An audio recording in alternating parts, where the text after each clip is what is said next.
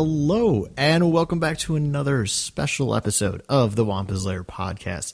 I am your host for this special episode once again, Karl LeClaire. Glad to have you with us.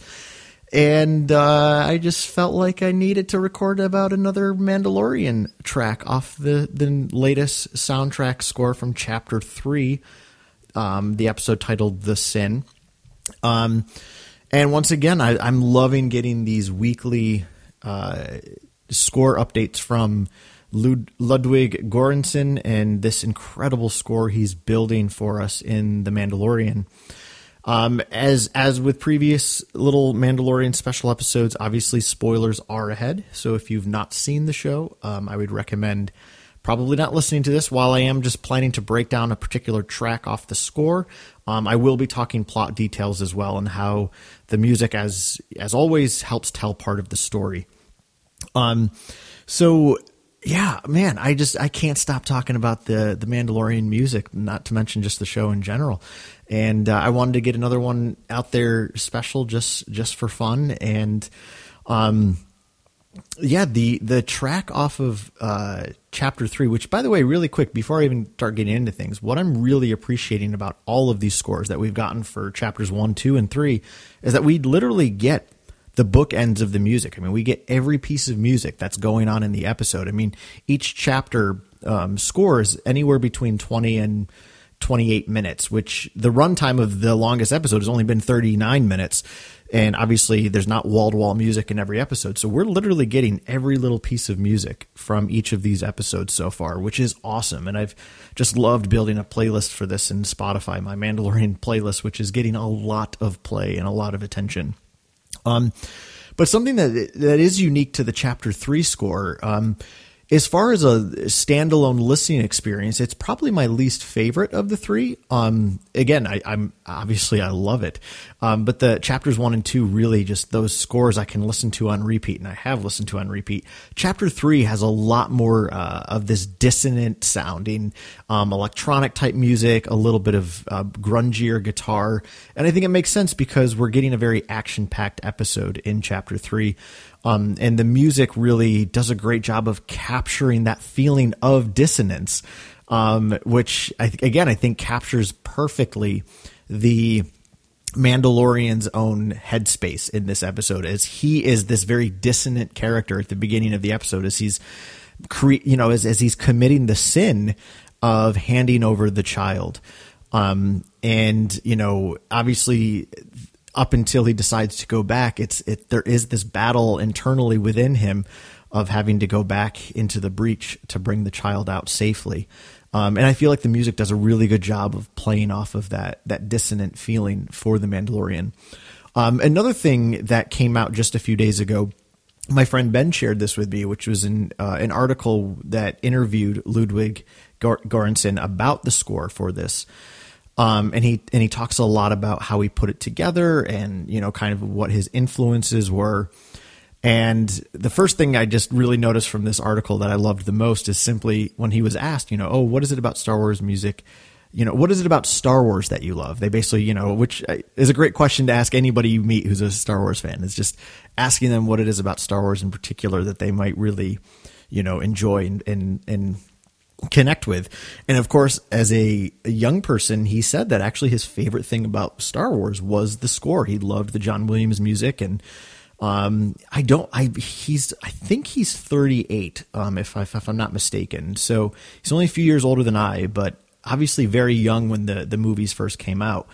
Um, and but he talked about just listening to those vinyls listening to the old john williams vinyls. And it was what basically uh, captured his imagination and made him excited about classical music um, which is obviously serendipitous because his parents did name him after ludwig ludwig beethoven. So um, i did i did read about that as well. So he's obviously got music in his blood. Um, and uh, you know he just tells this simple story of you know sitting around uh, at home with the vinyls playing and he could just imagine himself in the story. He could imagine himself in this different world. And um, for him that was what drew him into star wars. Um, And uh, then he goes on to talk a lot about how he was challenged to make a different kind of music scape for The Mandalorian. And, you know, Jon Favreau especially really challenged him and pushed him to, to make something a little bit different. And Ludwig talks a lot about how he intends that each chapter is going to have its own sound and its own feel.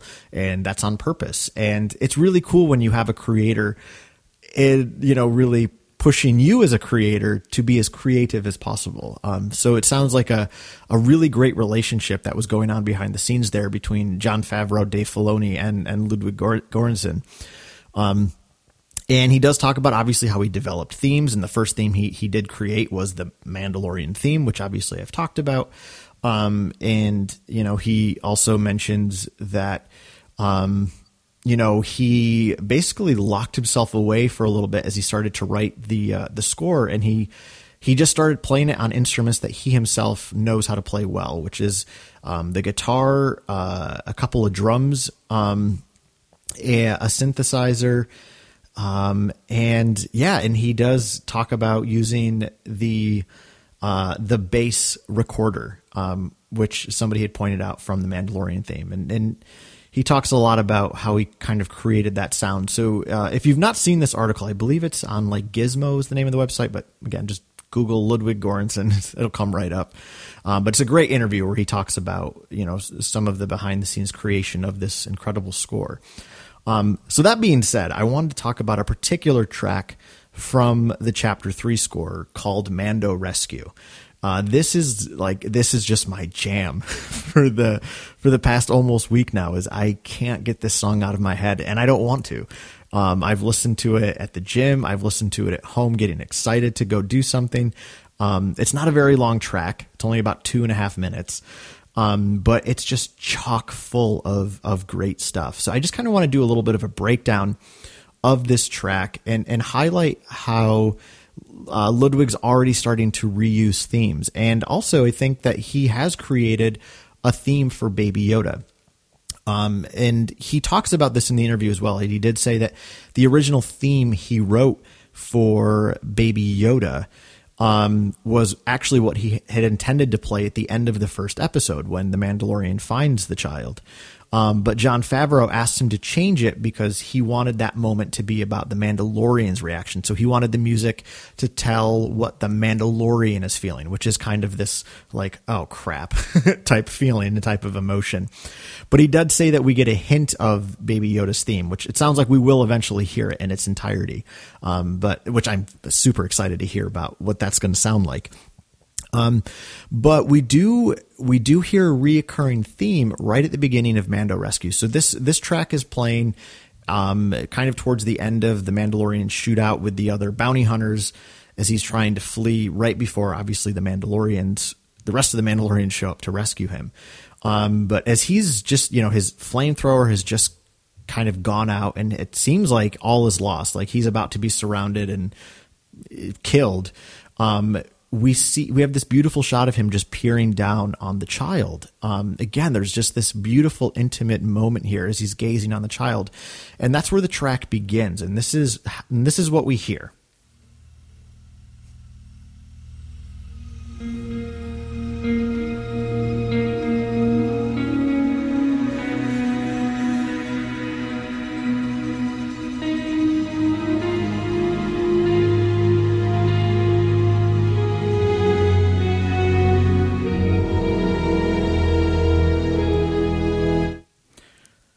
Keep that in mind because we've heard this theme before. Comes in chapter two in the track The Mudhorn. Um, so let me pull this up for you.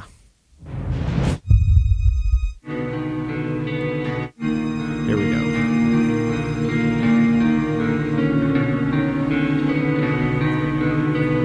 This is the moment when the child is using the force to hold that mudhorn at bay to rescue Mandalorian. That really cool guitar riff there.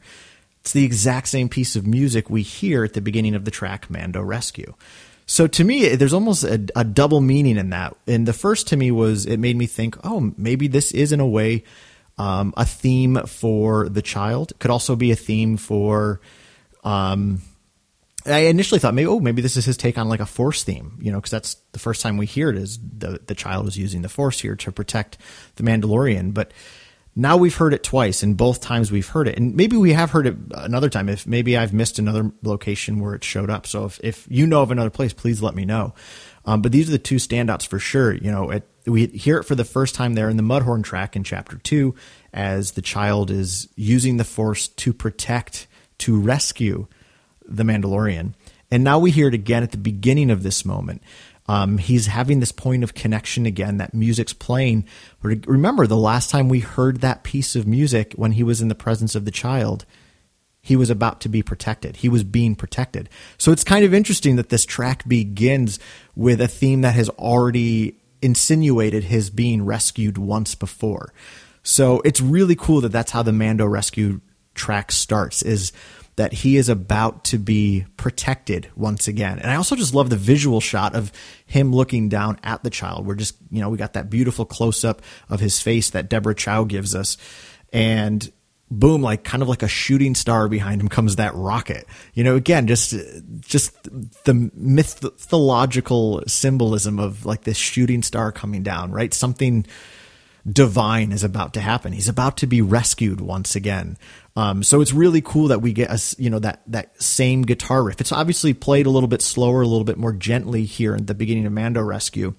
It's much more pronounced in the Mudhorn track, but it's really cool that that's what begins this moment of rescue. Maybe it's a rescue theme here that Ludwig is g- giving us. So, um, yeah, right. So here it is again in the the Mando Rescue track.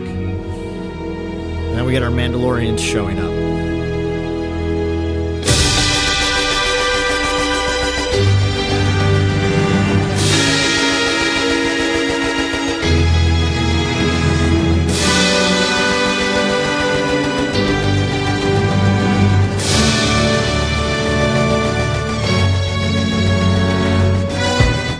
So right? This is this is as close as we're going to get to kind of bombastic for Mandalorian, right? It's the cymbals crash together as they come together. There's, uh, you know, in in some ways. I almost find the music initially a little underwhelming to me. You know, this is kind of a big moment. His clan's coming up to claim him, and it, it is big and loud, and it grabs your attention.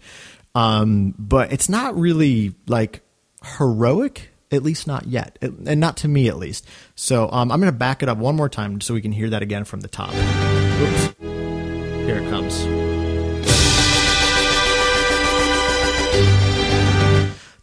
Now, I don't know what that instrument is. I didn't get to work. I didn't see my colleague at work, so I couldn't ask him. So I, you know, again, this is where uh, I just I would love to just sit and listen to the master David W. Collins tell us exactly what these instruments are.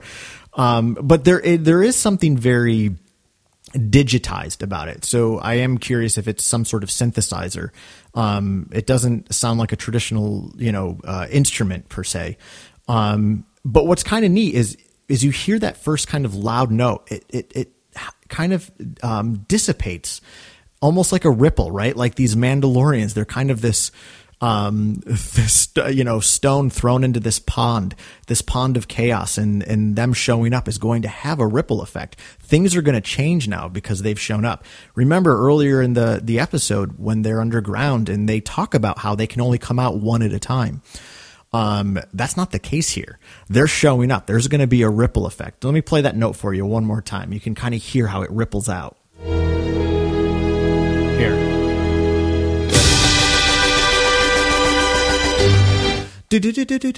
See how it like kind of ripples. Um, so I just think that's kind of neat. Again, I, I, wish I knew what it was. I mean, I know there are definitely cymbals crashing. I do know that. Um, but I don't know if that's uh, an effect thrown on an electric guitar. I don't know if it's a synthesizer. So again, if if you know, please tell me. I'd love to know. Um, and if you're David Collins listening, uh, thank you, and I think you're amazing. Um, you could definitely tell me anytime you want. Um, but uh, yeah, so right, we get this. Uh, continued rippled effect there as they're showing up. Big notes, right? A big note as it ripples. The music's kind of getting higher pitched, a little bit more. Here we go. Now we're building. Listen to those drums. They're building something. Got that kind of racing heartbeat with that, that bass drum. definitely horns. Here comes the big guy.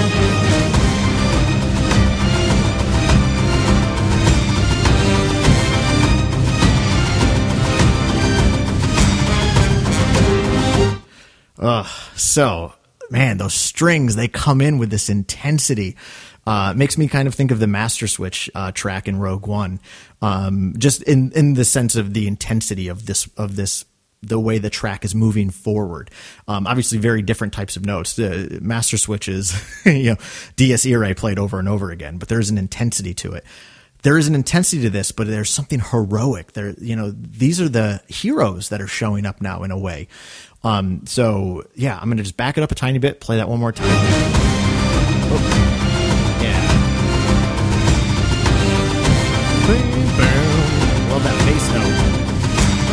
So right, like it's there. There's and and I love that strong like it just kind of pointed out that strong kind of bass movement going in the background, which really does seem to capture the the Mega Mando, which the character's name is Paz Vizsla, in case you didn't notice that in the end credits. And also, this character is voiced by Jon Favreau. It's not portrayed by Jon Favreau. Actually, the actor portraying Paz Vizsla is the the villain from the beginning of the first episode, the bald guy.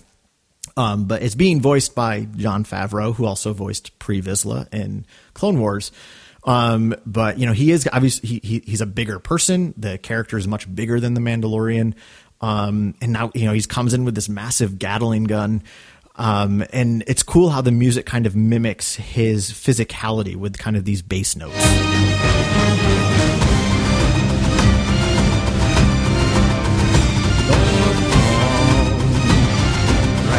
I, I just oh, I think it's so cool uh, the way that you know this th- those two little notes, bum bum, like the two simple notes, but they're they're in a very low register and, and they're very bassy. They're very strong and powerful, which kind of encapsulates uh, this Paz Vizsla character coming to the rescue here. And now here comes my favorite freaking part of this track. And listen to these French horns come in and play a hero's melody.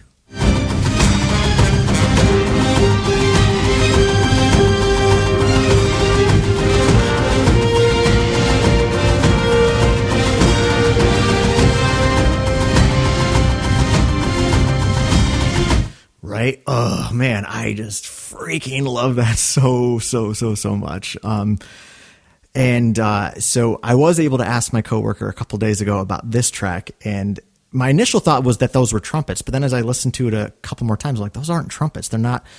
They're not loud enough. They're not um, trumpety enough. I don't know. I can't use musical language because I'm not as well versed in it. But I was like, those definitely aren't trumpets. And I immediately went to a very prominent instrument in Star Wars is the French horn. The French horn is used in a lot of the beautiful medleys of Star Wars. It's huge in Across the Stars.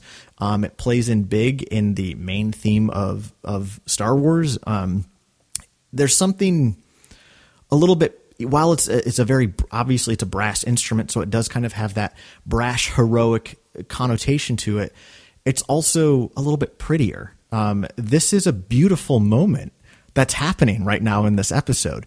Um, you know, it's it's very heroic. The heroes have shown up to rescue our Mandalorian, and you know, there's just something beautiful. And what's beautiful is the lines that are exchanged in that moment. And I talk over it all the time as I listen to it, so I'm going to make you listen to that. And I apologize, but I'm not that sorry.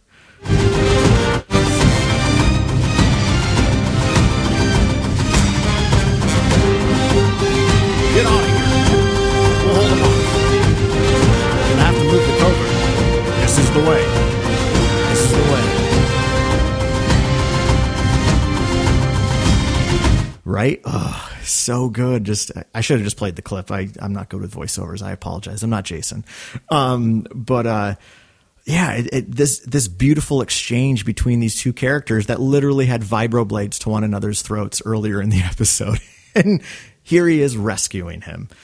Um, and they share this, they share what, whatever this is the way means. I mean, that's something we can unpack at a later date, um, which we probably will on our next week's episode. Um, but you know, it's the line of this, this people. It's the line of these Mandalorians. It's it's their family line, if you will. It's their clan line.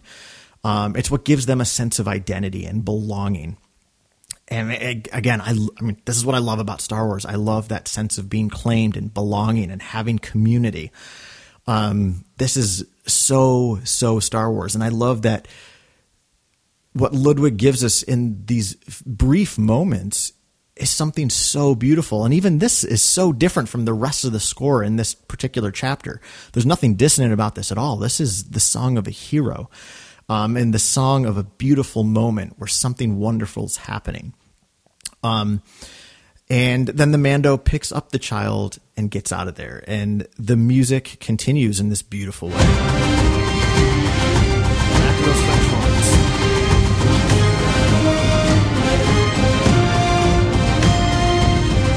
And listen to those snares in the background, right? Something very militaristic about these Mandalorians, which makes sense. They are a military culture, um, or you know, a warrior culture. But the last thing I want to make note of, though, is that beautiful me- uh, melody that's played on again what I believe to be a French horn, um, and it has two movements. It's it seems uh, it's short. I mean, it's we're looking at probably twenty seconds of music here and it re- uh, and it repeats itself, and it sounds different both times. Um, so the first time we hear those French horns come in as Paz Vizsla shows up, listen to the uh, to the melody. It kind of reaches up. It keeps going higher and higher. Like again, it's this this hero reaching for the stars, reaching to be to become something more, to to reach towards something in the future. Um, so that's the first time we hear it through. So let's let me play that again.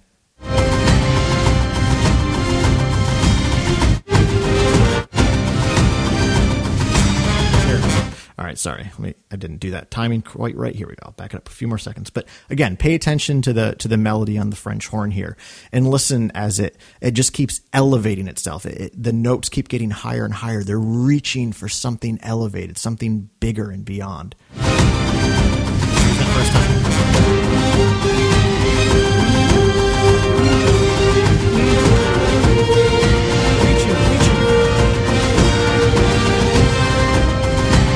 Right? So it's this it's this melody of of of, of transcendence almost. It's beautiful. And then listen to it the second time. The notes come back down. They go do do do do do do do do do. Um, I'm not great at humming, clearly. Um, but pay attention to the melody the second time through. It, it starts with that kind of the, that heroic reaching, but then it settles back down. And to me, this is the moment what so visually what we're seeing as it plays through the second time we literally see the mando carrying the child running to the razor crest. He is settling into what's next in life. He's settling into the role of being the hero. And what does that mean? That means protecting this child this foundling even perhaps. Again more to unpack there later um, but listen to it as it plays through that second time and watch how the French horn uh, melody kind of, again, it starts going high, but then it comes back down. It kind of comes back down into reality of you're going to have to now, you're going to settle into this decision you've made. The decision to choose to be the hero. The melody's going to play that out for us. It's going to settle into it. So let's listen to it as it goes through the second movement.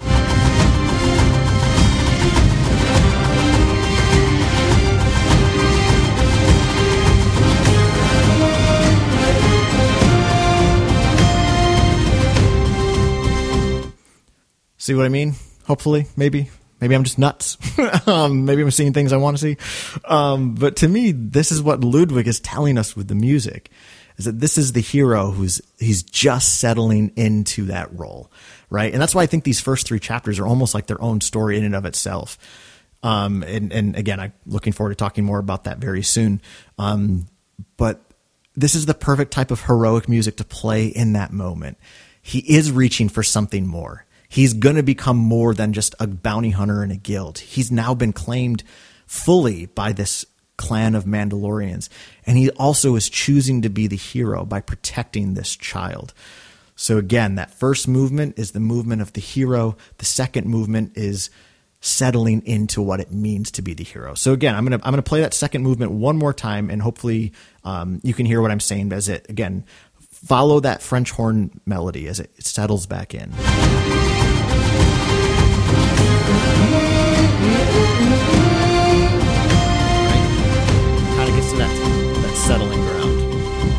So, anyway, man, I just love talking about this music. so uh, I'm going to shut up though. I think that's I've made my point. Hopefully, um, and I just think that this this particular track, Mando Rescue, um, for me is the standout track of chapter three, and it's it's primarily just in those 20 seconds of music with that that French horn melody.